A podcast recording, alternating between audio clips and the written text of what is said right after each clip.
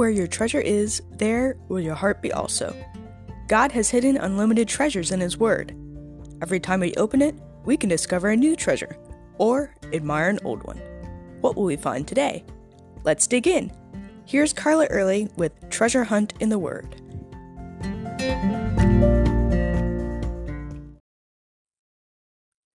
Just before my husband and I had children, we had a little girl at our church named Ashley. She was four, and like most four year olds, she came out with many amusing sayings.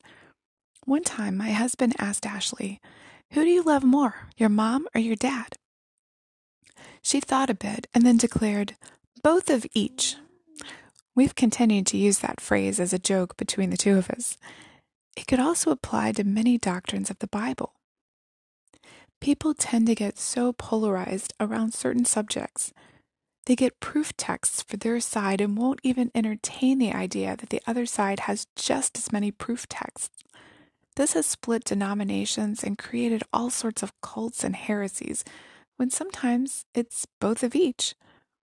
For example, Jesus was a 100% man, while at the same time he was a 100% God. Some want to emphasize his humanity over his deity, and vice versa, but he was both of each. That might not make sense to our tiny human minds, but it doesn't have to. He's God, he can do whatever he wants.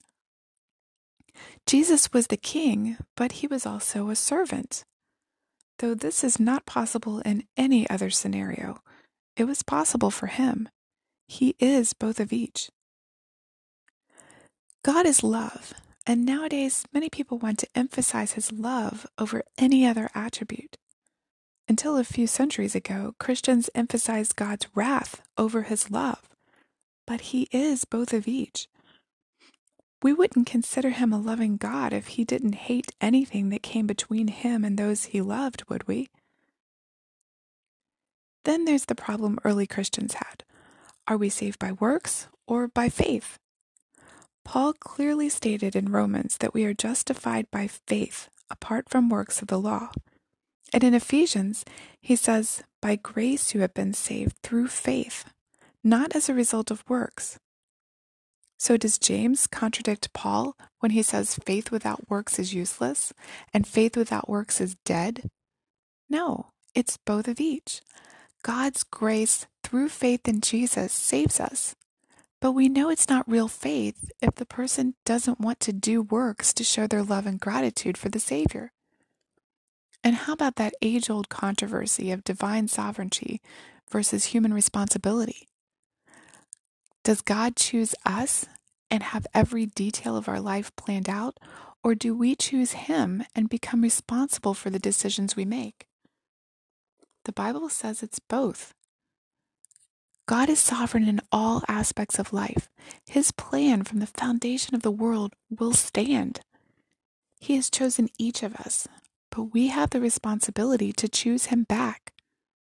He knows what we will do, but we all have that choice.